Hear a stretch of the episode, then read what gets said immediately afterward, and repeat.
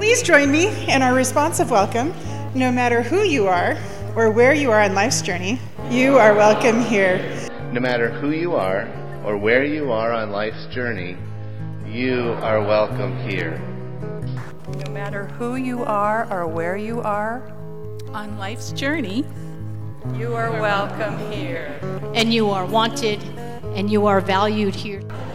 Stories of faith that connect us. We have stories of faith that connect us, whether you're in Connecticut or Colorado, the United States or Europe or anywhere in the world. So as you as you came in this morning, you probably heard that we were starting to talk about imagination, and and before you came in, um, we actually were talking about imagination too, but a different kind, a different kind of imagination where we're trying to imagine what schools and what churches would be like if everybody was really included and everybody was welcome. And I know that in your children's church you talk a lot about God moments, right? You think about like where was God in your life this this week or where did you see God? And part of our Christian practice, like soccer practice, basketball practice, baseball practice, is learning how to put those moments into words. How to talk about those experiences of God. And our scripture teaches us about a woman named Mary who had an experience of God.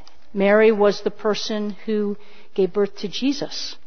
And she put that experience of God into a song. So when we talk about our God moments and where God was, where we saw God this week, it can become a song, it can become a poem, it can become a painting, it can become a dance.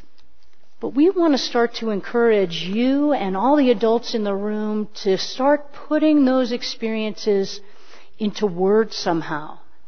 And today we have a very special guest.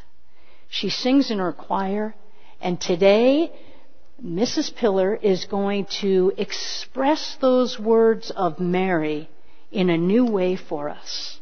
Hi. I don't know if I'm on or not. Can you hear me? Okay. So, I'm glad you're good at imagining because I am like a girl with a grandmother's face, and Mary was a girl. And she was so excited. And there's some pretty big words in here and some words used in different ways. But I think you'll figure it out because you know about love. You know about gratitude. That means you're happy that you have something. And Mary is very happy on this particular day. My soul sings in gratitude I'm dancing in the mystery of God. The light of the Holy One is within me and I am blessed. So truly blessed. This goes deeper than human thinking. It's more than your brain. I am filled with awe at love whose only condition is to be received. And you like to be loved, right? And you like to love others? That's the way she felt too. This gift is not for the proud. They have no room for it. The strong and self-sufficient ones don't have this awareness. But those who know their emptiness can rejoice in love's fullness because love can be so big. It's the love that we are made for, the reason for our being. This love fills our inmost heart space. It's like your heart is smiling with a big smile and brings to birth in us the Holy One so that we can remember God. And it's like that song. This little light of mine, let's make it shine.